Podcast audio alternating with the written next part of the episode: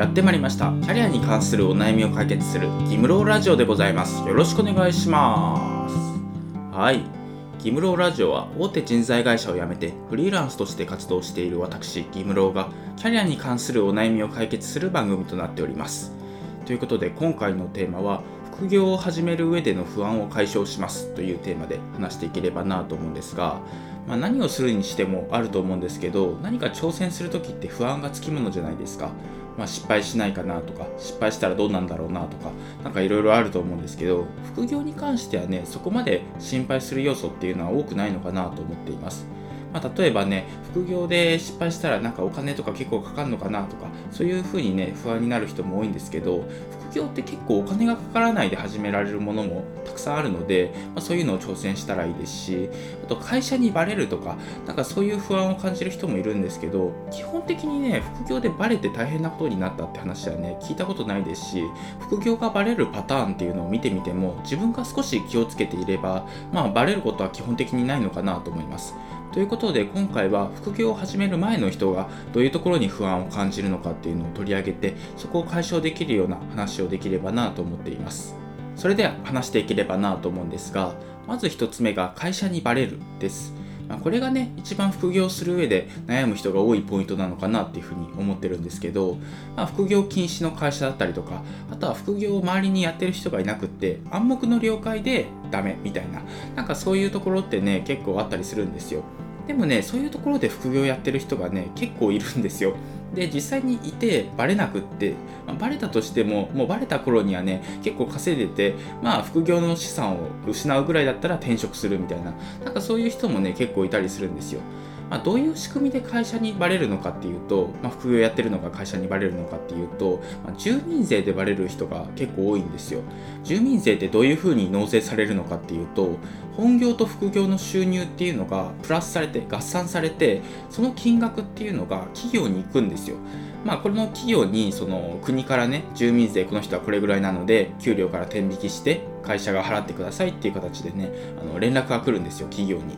でそれでその納税しようと思って、まあ、いろんな人のね対応してるんですよ管理部門の人が。そしたらね同じぐらいの収入の人なのに明らかにこっちの人の方が金額が多いみたいな。そういう風になった時にこの人副業してないっていう風にバレるっていうそういう仕組みなんですけど、まあ、ただねその住民税ってその収入の10%なので、まあ、例えば20万稼いだら2万円とか、まあ、10万稼いだら1万円とか、なんかそういう感じなんですけど、まあ、結構ね、管理部門の人も忙しいので、まあ、同じぐらいの収入の人で住民税がねこの人だけ1万円多いとか2万円多いぐらいでは全然ねその気づかないというか、まあ、仮に気づいたとしても、まあ、そこまでねその忙しくて手が回らないみたいなそういう状況だったりするんですよ。なので、大きい会社とかだと、まあ、しっかり計算してるところとかもあれば、まあ、全然、その流れ作業でやってるみたいなところとかもあったりするので、まあ、気にせずね、納税されたりするんですけど、まあ、基本的にはね、まあ、ものすごい副業で収入稼いでない限りは、まあ、バレないっていう、そういう仕組みになってます。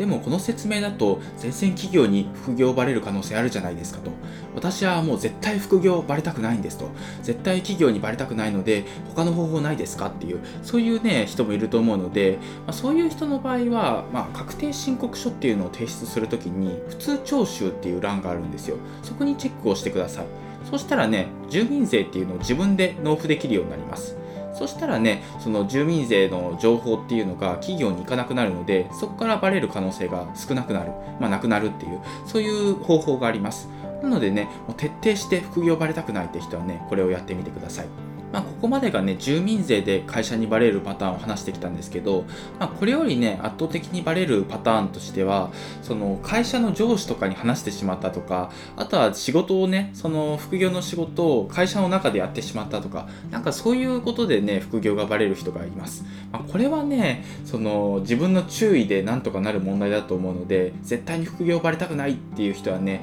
まあ、そういう、まあ、会社の人には言わないとか、あと会社で副業の作業はしないとか、なんかそういうことはね、意識してもらえればなと思います。あと補足なんですけど、公務員で副業したい人がいたら、それはやめといた方がいいです。なんでかっていうと、公務員の副業は法律で禁止されてるからです。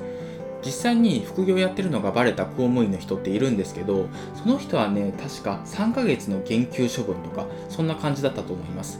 でその人はね確か不動産収入があって、まあ、副業で不動産の運営をしてたんですけど、まあ、それがね結構大きい額だったので、まあ、それを手放すぐらいだったら、まあ、減給処分受けますみたいななんかそういう感じだったと思うんですけどなのでねまあどれくらいその深刻かっていうのはね人によると思うんですけどただ法律に引っかかるっていう部分であんまりおすすめはできないかなと思っています。次に2つ目が副業が忙しくて挫折しそうっていうそういう悩みなんですけど、ま、これは結構あるかなと思っていて私も副業で動画編集を最初始めたんですけど、ま、結構忙しかったのでもうリタイアしてしまう人の気持ちはね結構わかるんですけど、まあ、目標を決めるといいかなと思います。なんで副業をやってるのかっていうそこが明確だとね長く続けられるかなと思います。あ、例えばね年1回の、まあ、海外旅行それに行くために副業をやっているとかあとはキャリアアップ、まあ、どっかにね転職するために、まあ、スキルを積むために副業をやってるんだとかなんかその辺りがねしっかり明確だと、まあ、どれくらい頑張ればいいかとか、まあ、そういうのも分かってくるので、まあ、そこはね努力のしがいがあるのかなと思います。なんとなく副業やってるとかあとは周りがやってるから副業やってるとかなんかそういう感じでね副業やってると思った以上にうまみがないというか、まあ、最初そんなに稼げないので、まあ、そこの部分でね、まあ、頑張ってるのに全然お金にならないとそれだったら遊んでた方がいいじゃんみたいななんかそういう感じになってくると思うのでその辺りはね、まあ、しっかり目標を持って副業に取り組むといいのかなと思います。そして最後3つ目が失敗した時のリスクが怖いっていうところで、まあ、副業でね起きるリスクって2つあると思うんですけど1つ目がま会社にバレるっていうところで、まあ、会社にバレるっていうところはねさっき詳しく話したと思うんですけどじゃあバレたらどうなるのかっていうところで、まあ、多くの会社が、ままず上司に呼び出されるで副業をやめなさいって言われるとかなんかそういう感じが多いかなと思っています。まあ、重いところだとね、減給処分とか、そういうところがあったりすると思うんですけど、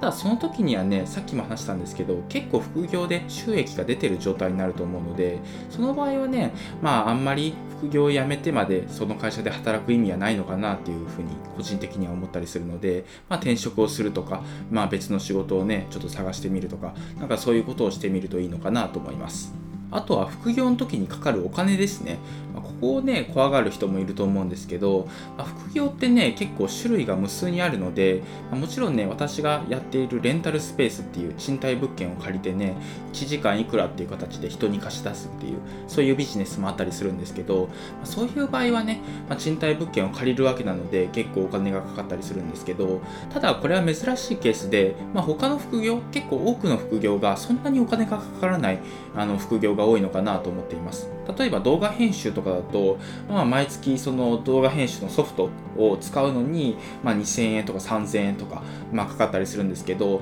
まあ、1本とか2本とか、まあ、それぐらい動画編集をしていけば、まあ、全然元は取れるっていうところで、まあ、私もね今ではもう1本10万円とかそれぐらいで動画編集請け負ったりしてるので、まあ、2000円とか3000円なんてね安いもんですよ。で、まあ、ただね、やっぱり失敗したとしても、まあ、2000円、3000円とか毎月かかるぐらいだったら、まあ、半年年とか1年で辞めたとしても、まあ、多くてもね、2万円、3万円ぐらいしか損失がないっていう、まあ、そういう感じなので、まあ、そういう部分ではね、結構失うものは他のビジネスに比べたら少ないのかなと思います。なので、もしね、ちょっと失敗が怖いなとか、まあ、リスクが怖いなって思う人はね、そういう損失が少なそうな、初期投資が少なそうな副業っていうのをね、挑戦してみるといいのかなと思います。